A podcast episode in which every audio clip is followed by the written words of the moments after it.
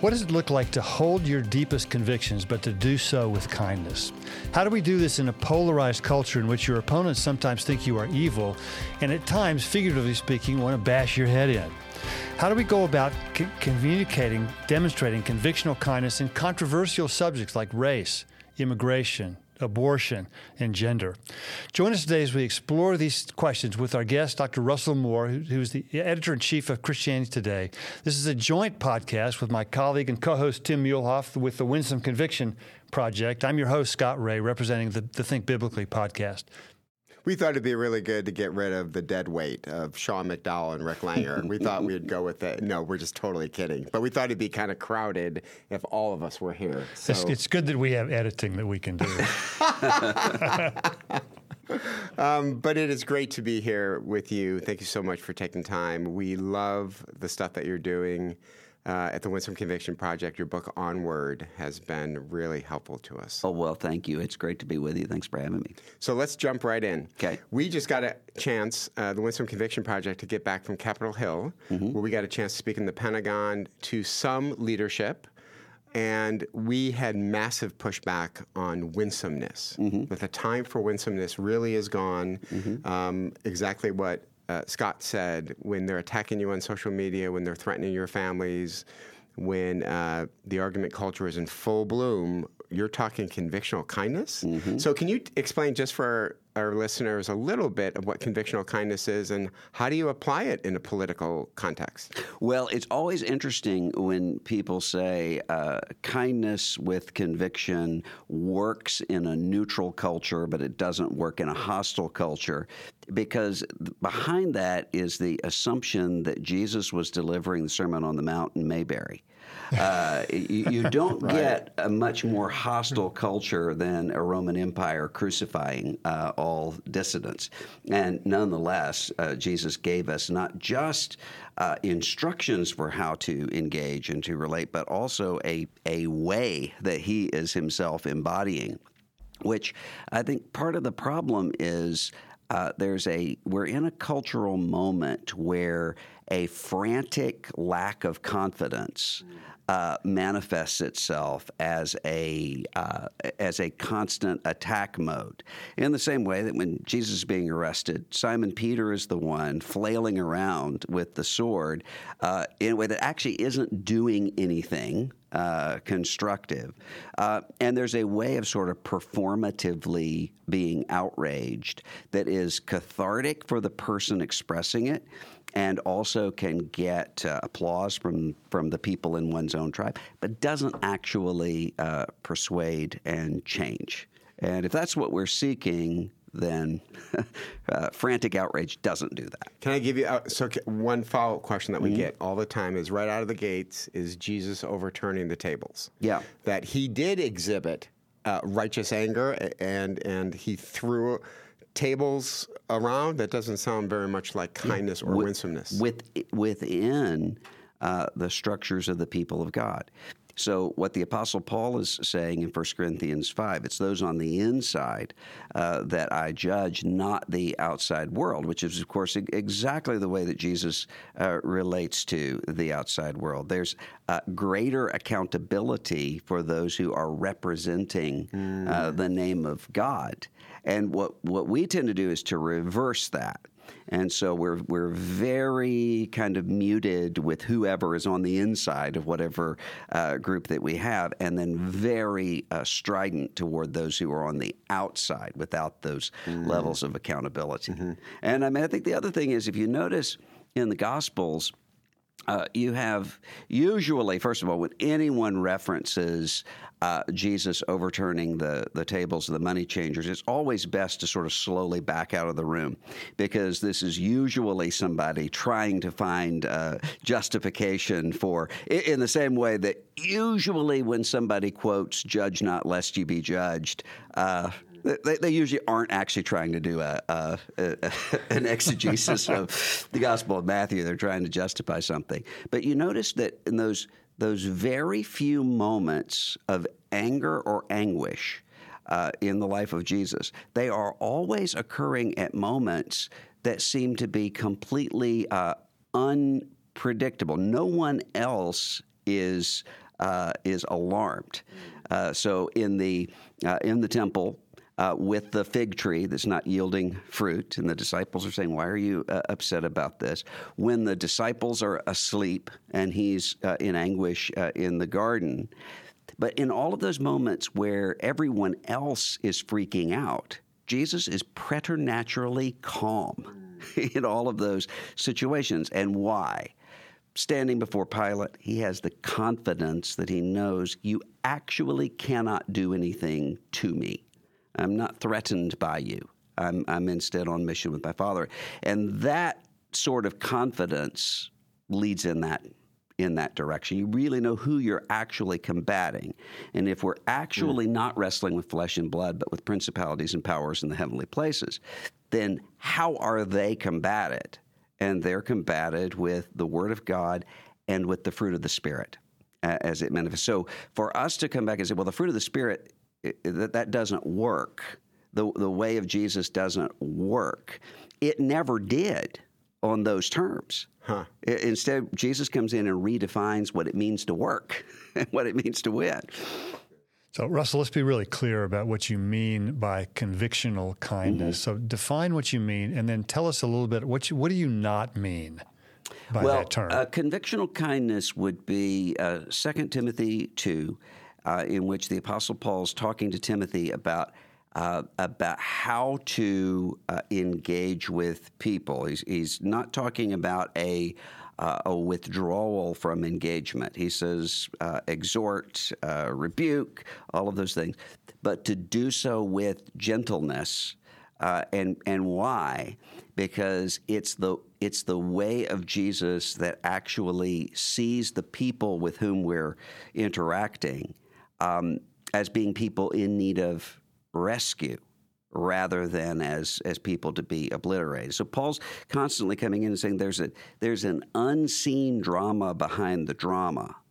And part of the problem we have as Christians is we become really Darwinistic uh, in the way that we see relationships between people. And so much of it is about firing adrenal glands and just sort of expressing uh, what it is that I am feeling rather than saying, okay, if, if someone actually is, just like I was, in bondage to the world, the flesh, and the devil, then what I need to do is to confront them with Jesus. Mm. And so that's going to mean uh, sometimes arguing, but it's it's arguing in a very different kind of way, in the way that, that Jesus does. I mean, he's he's uh, finding people, asking questions, and uh, kind of going around their defenses so that they actually are confronted with what it is that he's saying.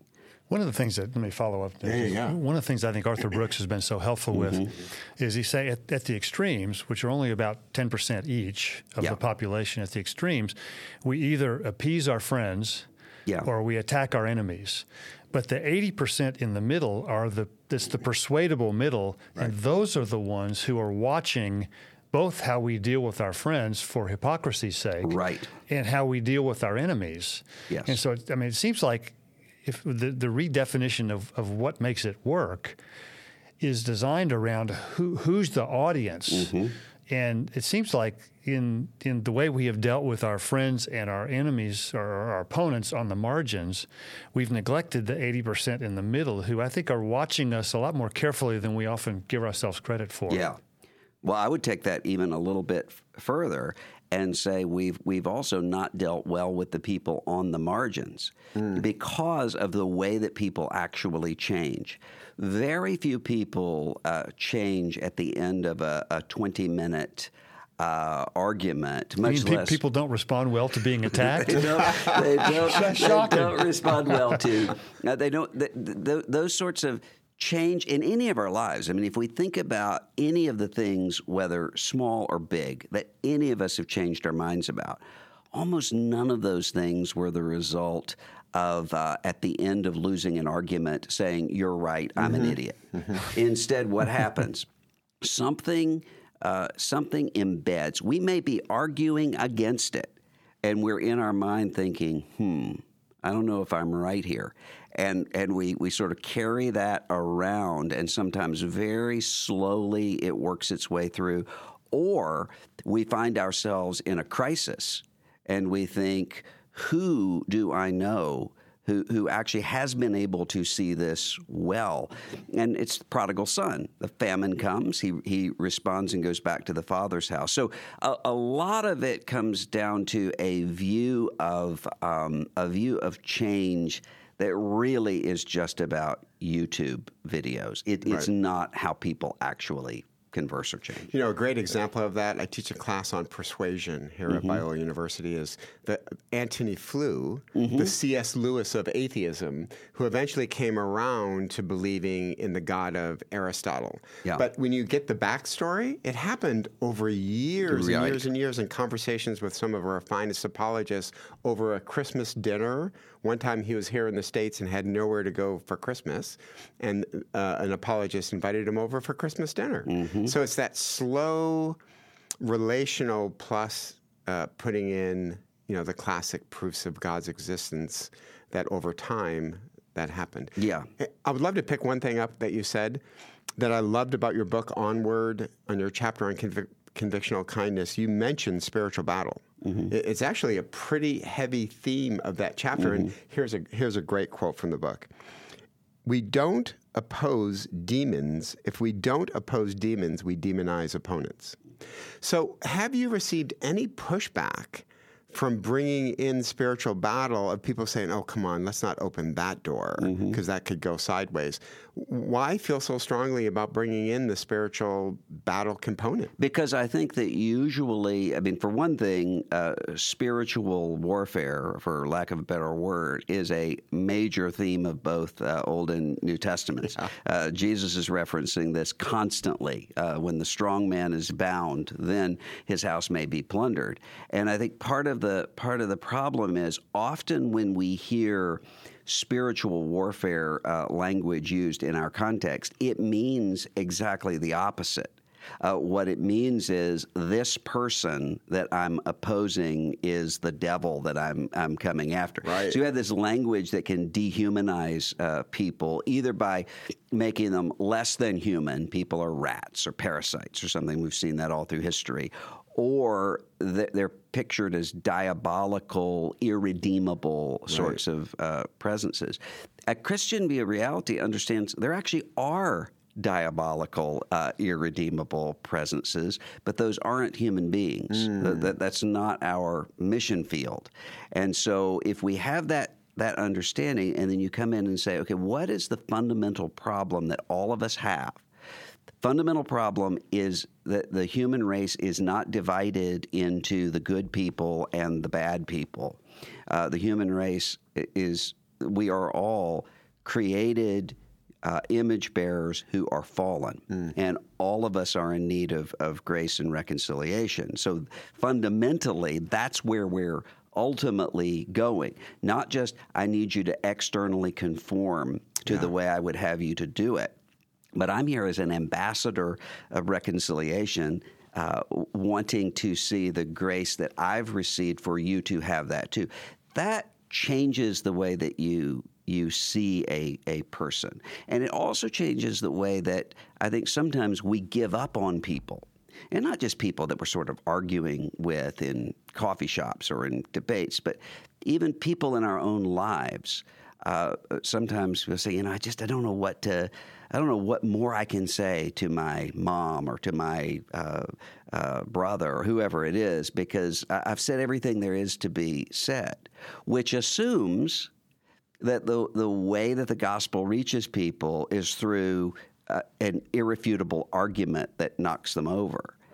When what really happens is same thing that happened with any of us, 2 Corinthians 4, a light uh, comes on, we mm. see the glory of God in the face of Jesus Christ. And so that uh, breaks, Paul says, the power of the God of this age. And if we, if I think sometimes we can retreat to a kind of anti supernaturalism uh, that that really does, even though we don't recognize that we're doing this, it really does just just reduce people down to uh, sense reactions and uh, neurons firing, or into tribal groups at war with each other. Yeah, I, I, would hate to default to a Christian version of rationalism. yeah, in that yeah. regard. So, right. is this sort of what you mean when you say that kindness is a weapon in yeah. spiritual warfare? Yeah, because because what's what's happening when you're uh, exhibiting kindness, and by kindness I don't mean politeness. Right. Uh, what I mean by uh, kindness is you're you're actively willing the good of of the person in front of you. You you really would like to. The one of the problems, and I, I find this uh, I find this uh, myself in my most fallen moments. Sometimes it would almost be a disappointment if whoever it is that we don't like were to uh, get something right. Oh. it, it, would, it, would, almost so be sort of like Jonah with the Ninevites. Yes, yeah, yeah. we'd love to catch them in this, but yeah. to, to actually be able to imagine this uh, this person um, it, uh, flourishing. Uh, in, in, God's uh, mm-hmm. way, mm-hmm. that changes the way that we see that, and but it also enables us to understand.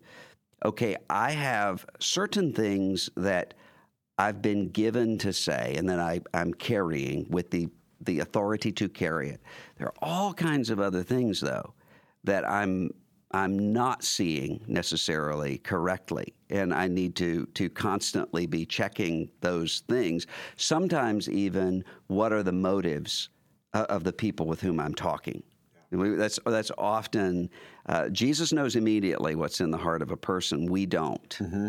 and sometimes sometimes the the more that someone is arguing and sometimes even the more hostile a person is it's precisely because they're afraid that their their position is not uh, holding up and so if we take that as personal insult and so oh well you're you're saying that I'm stupid and I'm evil yeah. which means I'm going to we're not really doing the ambassadorial uh, sort of sort of work that's that's necessary in Second Corinthians five. And then Romans, right? Paul says, when those who hate you, right, the opposition clearly they're the opposition. Yeah. But when they're hungry, when they're in need, we need to minister to them yeah. rather than go on the offensive because they're in a weakened state. Now yeah. let's go after them. Paul says, no, no, let, us absolutely go. So can that lead me into an issue that's become a prominent one? Is the transgendered community, uh-huh. which if Pew Research is correct, about 40% attempted or actual suicide rates. I mean, suicidal ideation is a common factor within the trans community. Mm-hmm. If we do view them that way, that these are people that are fundamentally hurting mm-hmm. and parents of trans kids that are honestly worried about the mental safety of my children and why not let them play a sport that they you know that they mm-hmm. would prefer to play does that change how we relate to the trans community knowing that it, that while we have differences it's a hurting community yeah and it it cha- it it helps us to be able to differentiate between the ideas we're debating and the people who hold those ideas. And so to have a, a Christian understanding of this is what it means to be created uh, male and female, uh, do not accept um, gender ideologies of, of various uh, kinds. So we can debate those ideas and we can step back and say, we're dealing with human beings created in the image of God, often who are in a great deal of pain. Mm-hmm. And we can both stand with conviction on the ideas that we hold. We can have a view of what ultimately is in the best interest of flourishing for right. those people and have a, a sense of compassion for the human beings we see in front of us, even if they don't ever agree with us. That's such a good insight because these, you know, this I think this helps us understand that you know these are not just issues to be debated for a lot of people. These are really deeply right. personal, yeah. sort of life life altering things that have that have come about in a person's life, and and I think it, it's tragic. I think when those scenarios when we act when we win an argument and lose the person at the mm, same time, mm-hmm. yeah. And I think I th- actually think we've gotten pretty good at that. Yeah. Uh, and one of the reasons that I, that I think there is such passion about issues like transgender and abortion, other things that we'll talk about, is that so many of our brothers and sisters, I think correctly, see positions on these as entailments of faithfulness to Jesus. Mm-hmm. Mm. And I think this is why so often we get we are so heavy on convictions and light on winsomeness and light on kindness because we are we are so intent, I think, and, and understandably so, on being faith, faithful to Jesus with the positions that we hold, because we see those as these ne- sort of necess- these follow necessarily from being faithful to Him. Well, and sometimes I think we're not even faithful. Uh, we're not faithful at either. Because I mean, if you think of, for I had instance, a feeling you were going to say, yeah. uh, if you think of, for instance, take uh, abortion. I'm, I'm very uh, committed and concerned about uh, abortion as uh, as a, a, violent act. Mm-hmm. But several years ago, I heard uh, a woman who ran an abortion clinic saying almost none of her patients were pro-choice. Mm. She said, "My patients, none of them are there." Uh, arguing that this is just a pregnancy, this is just a clump of cells. She said almost all of the people in the waiting room would be politically or culturally pro life and would have all of those arguments, but who think, but in this circumstance, uh, I'm in this point of desperation. There's nothing else that I can do. So that means it's it's beyond just whether or not people can check off the right mm-hmm uh, the right list. It's it's about actual faithfulness uh, to Christ, which entails someone uh, someone at that moment of deep crisis saying, "I'm following the way of Jesus," and a community of people who are able to say. I mean, sometimes you have uh, one of the things that's the most empowering of the abortion uh, industry mm-hmm, mm-hmm. would be people who would say, if anybody knew that I'm pregnant uh, I would be condemned as as somebody who has sinned, and I would be rejected and put right. out of that community. Right. Well, that's that's empowering to the people who will come along with what's a false yeah. solution. Yeah, it's empowering all the wrong things. Yeah, it's empowering all the wrong things. But I love what you just said. When the book of Proverbs says a word spoken in the right circumstances, mm-hmm. is I, I, I, don't want I, I don't want to miss what you just said.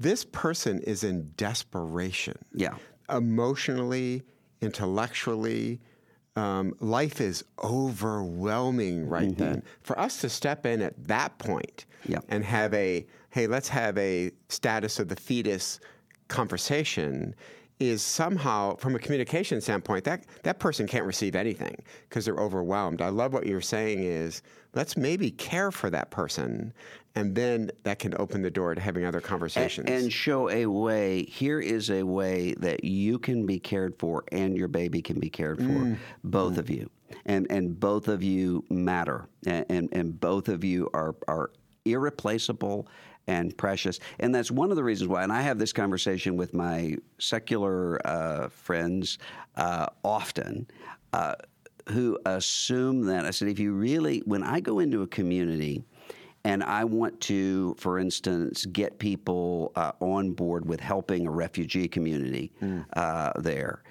The first place I will go is to pro life women who are working in crisis pregnancy or, or other areas because they're the people who have an understanding of human vulnerability. I'm mm. not talking about the, the National Political Action Committee, I'm talking about the people on the ground they have an understanding of human vulnerability.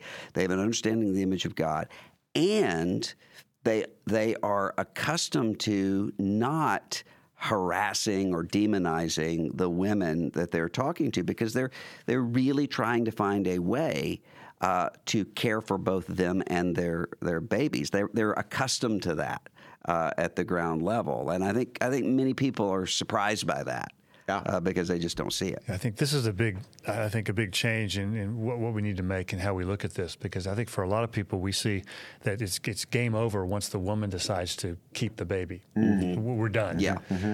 And I think your your point about the woman being in a desperate condition, that baby's yeah. about to be in a very desperate yeah. condition yeah, too. In many cases, w- when the woman correctly decides to keep the child. Yeah.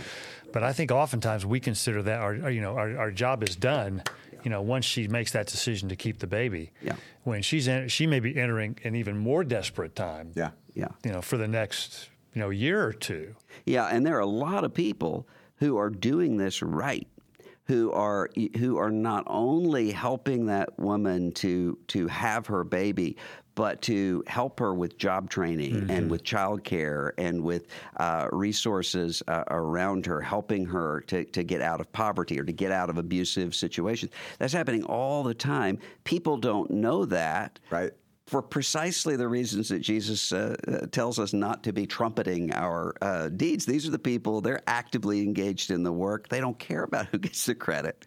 Yeah, there's something really beautiful yeah, about that. There is. It, it is frustrating because I, I, do think we have a public relations problem. We do. Yeah. Because of all the things that, we, that, that are being done that nobody ever knows about. Right. And God bless those people on the ground who are doing those and who don't want the credit and don't care about that. Right.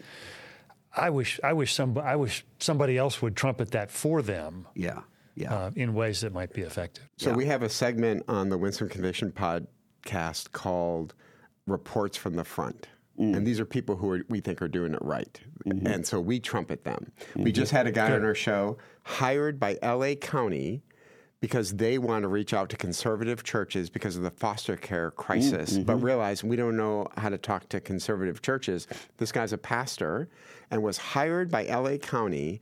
And so he goes in and tells them what evangelicals are like mm. and how we would love to partner with you guys, blah, blah, blah. And he had a drop the mic moment during the podcast. He said, I've learned over four years of doing this connect, then correct. Mm, I good. thought, oh, that's, that's brilliant. We that's reverse good. that. Yeah, we do. Yeah. And I thought, what a beautiful way.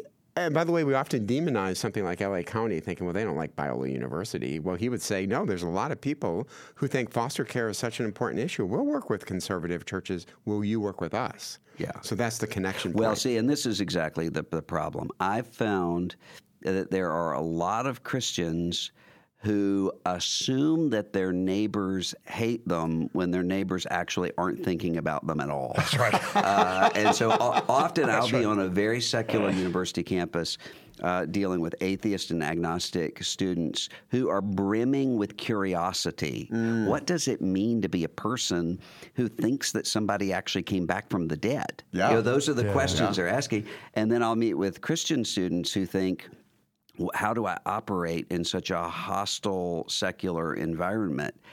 And what, what I would say, if you had just a little bit less intimidation and a little bit more confidence, you might find out that uh, the people around you, uh, even if they think you're crazy, they actually are very curious uh, about this. And some of them are kind of Nicodemus like, wanting mm-hmm. to talk about mm-hmm. it more uh, behind closed doors.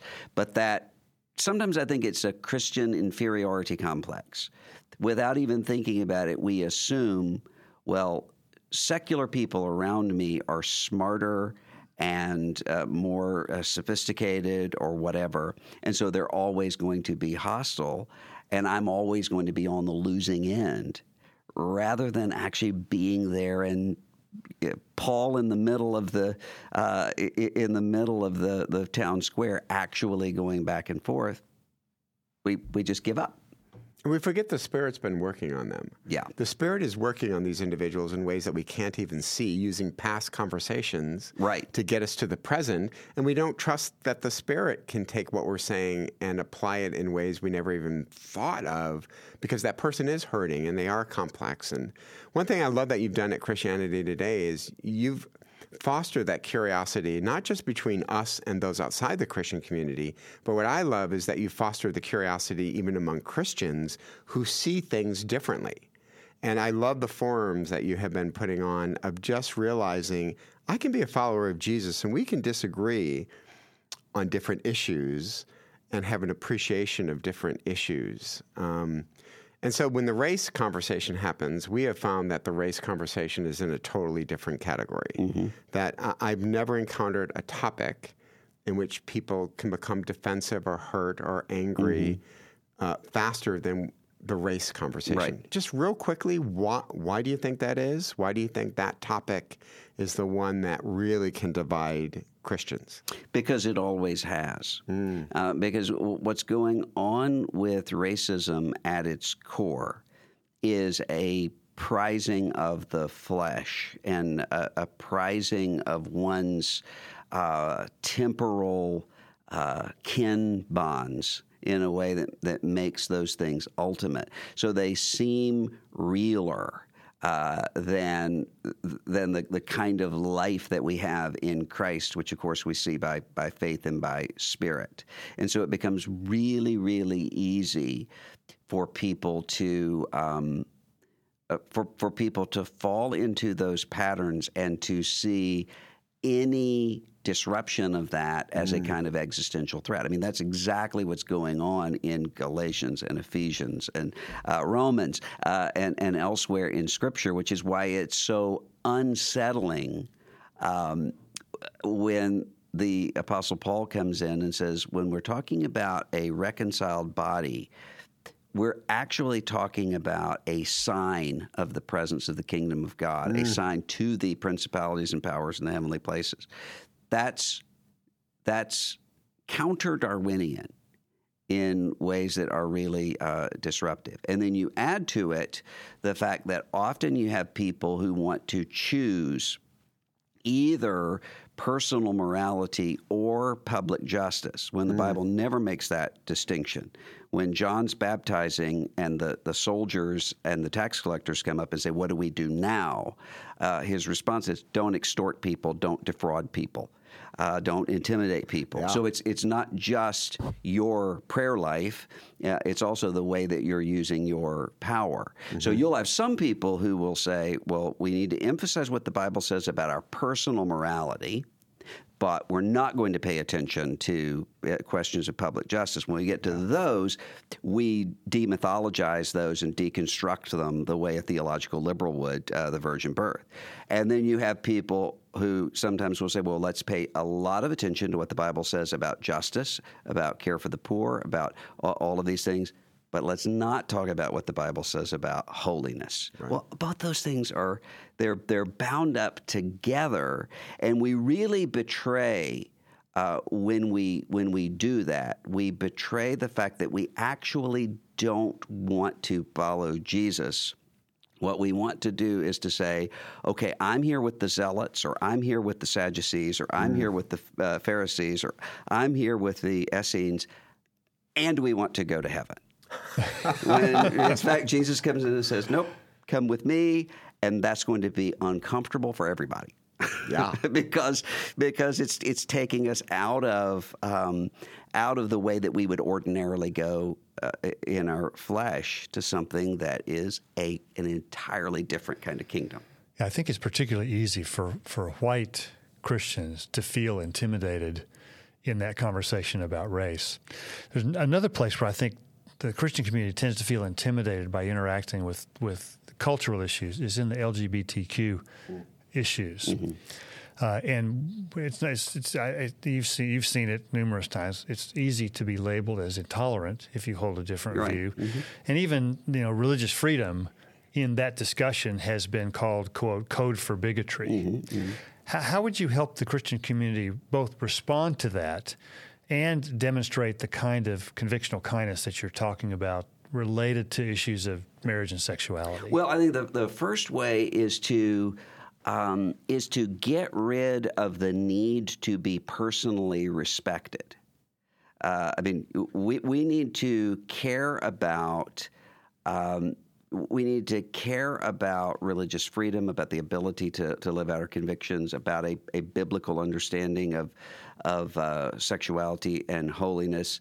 That that doesn't mean though that we ought to be frantic when someone says we're a bigot because we, we believe those things. So so hmm. usually what happens is if you don't give me the immediate respect that I need, then I'm just going to mm-hmm. either withdraw from you or I'm going to uh, attack you. Yeah. But, so that actually becomes the issue. It's yeah. the issue yeah. of personal insult. When what I've found is if you have people who say, okay, I, I understand that you think that, here's, here's why we hold these views, and people who aren't uh, devastated, but those are the people who actually are able to be uh, effective in moving forward, even if uh, even if people still stay in points of disagreement. Yeah, that's that's I think that's a challenging one to get your arms around. Yeah, because. Yeah.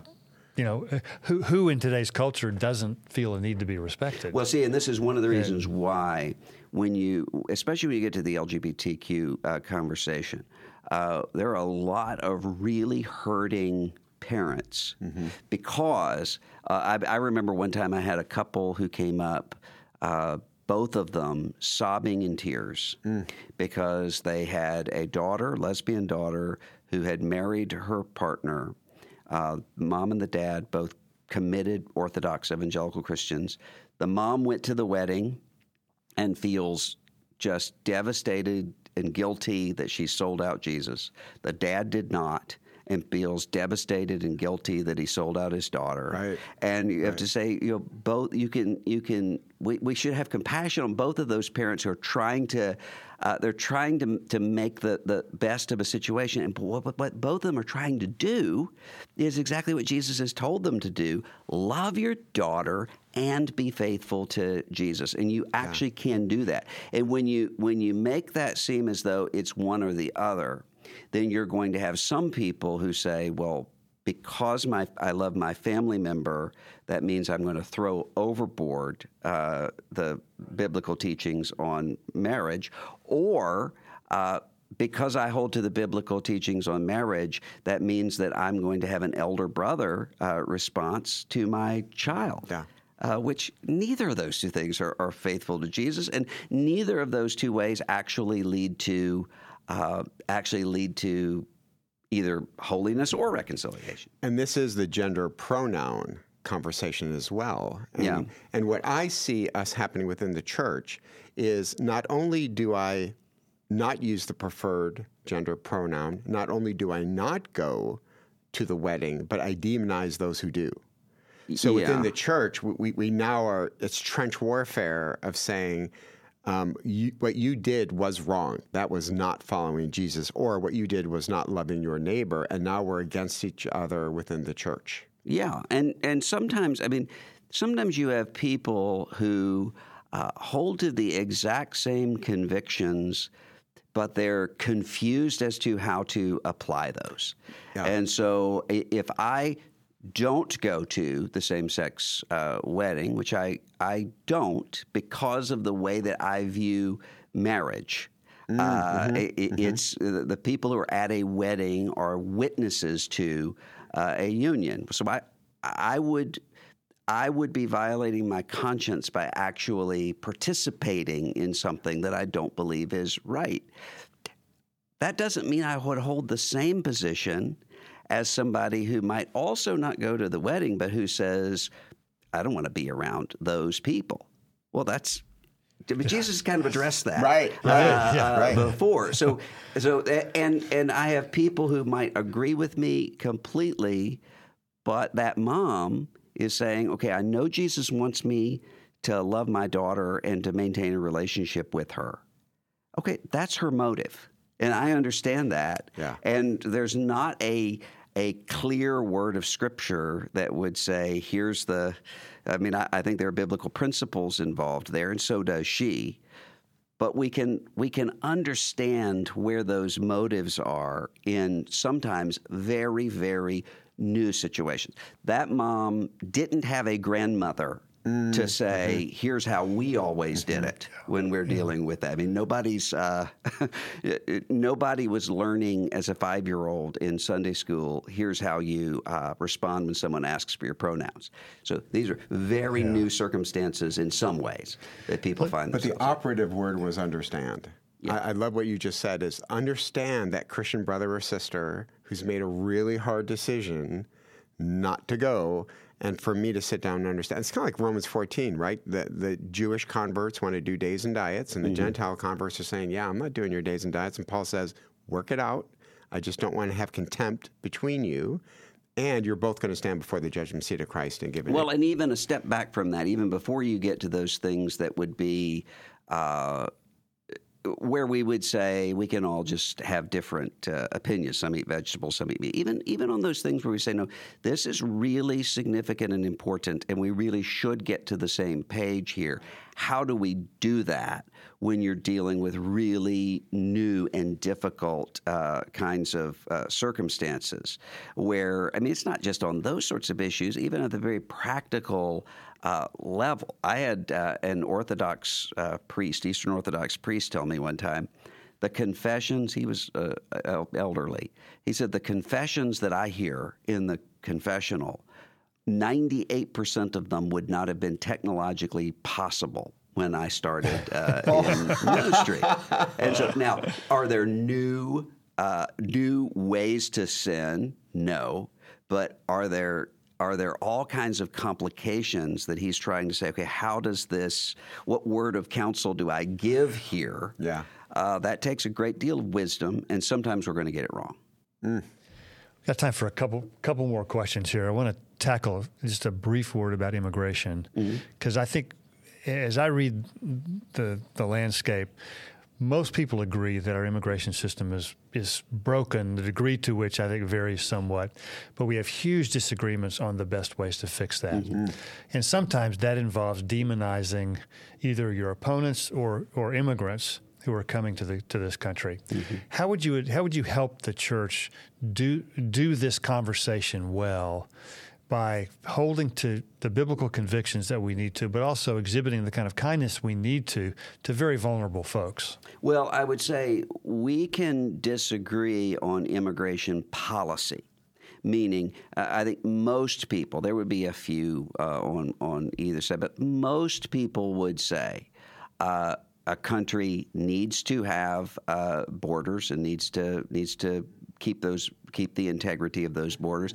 And a, uh, a well functioning American society needs to be welcoming uh, legal uh, immigrants into uh, the country. Both most people agree with both of those things.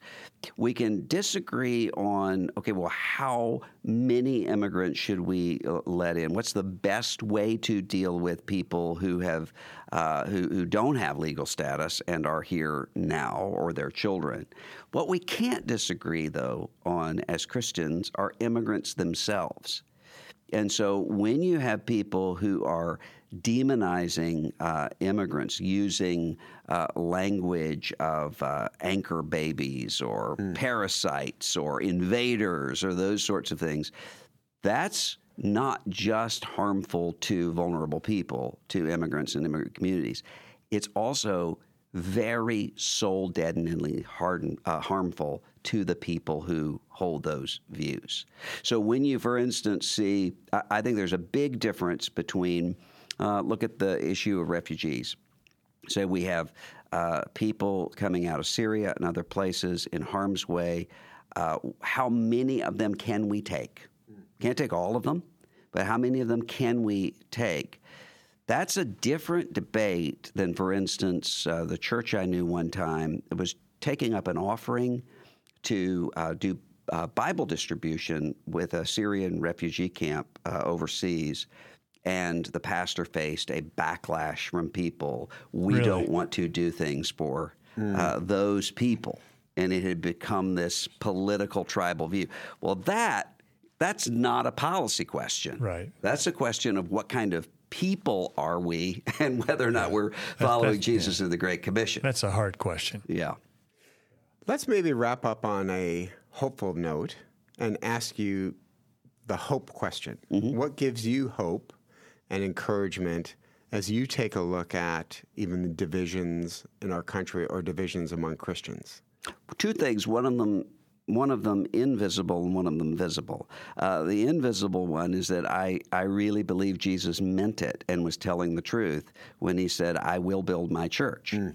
Uh, and saying that in a place, Caesarea Philippi, that was both a center of pagan worship and named after uh, the emperor who claimed to be a god. Uh, and Jesus says, I'm building my church. And he, he does. The visible one is seeing what God is doing among younger Christians. Uh, and it's extraordinary. I mean, in every generation, people always want to complain about the, the generation coming after them with all of the same stereotypes uh, all the time. But if, if you look around and see the faithful, cross carrying uh, Christians who right now doing such extraordinary things at 20 and 22 and 23. I mean, the the future of the church is really bright uh, with with people like that. So I I see that happening all over the place, and I also I find myself sometimes when I start to get cynical. Uh, I was really dark and kind of apocalyptic about the future of the church a few weeks ago. And I went to my church, and there was a man being baptized who was coming out of uh, years and years of addiction, found mm. Jesus. Another man who had said, I'm going to give the church a year of my life to see if it makes my life better, mm. heard the gospel and became a Christian.